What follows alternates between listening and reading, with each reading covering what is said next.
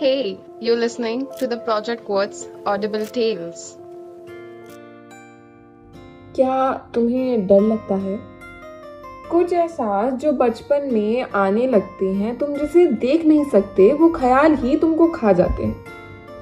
इतना समझाती थी मैं अपने आप को कि भूत नहीं होते।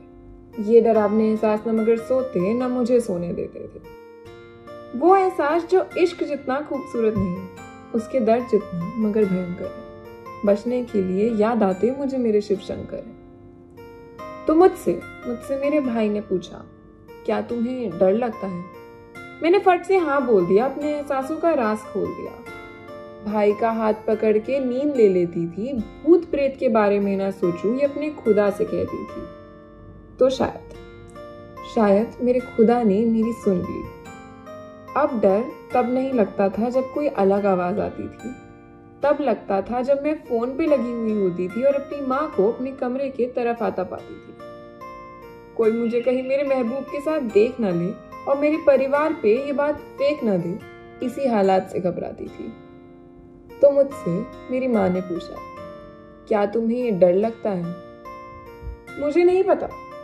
हर बात पे तो दे देती हो मुझे सजा। हाँ उनका कहना था डर उनसे चाहे कितना भी लगे ज़ाहिर सी बात है, जान उनके लिए कुर्बान है।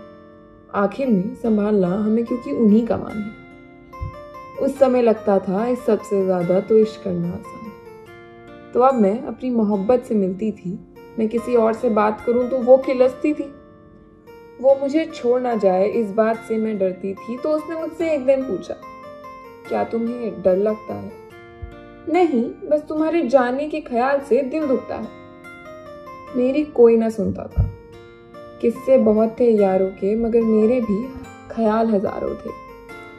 मुझे भूतों जैसी चीज़ें दिखने लगी हैं, और घर वालों को इन ख्यालों का मज़ाक बनाने की पड़ी है। यार, दोस्त, इश्क का साथ छूट गया है। अब कोई कहीं मुझसे ये ना पूछ ले कि क्या तुम्हें डर लगता है। इस सवाल का ही डर बन गया है। इस सवाल का ही डर बन गया शुक्रिया।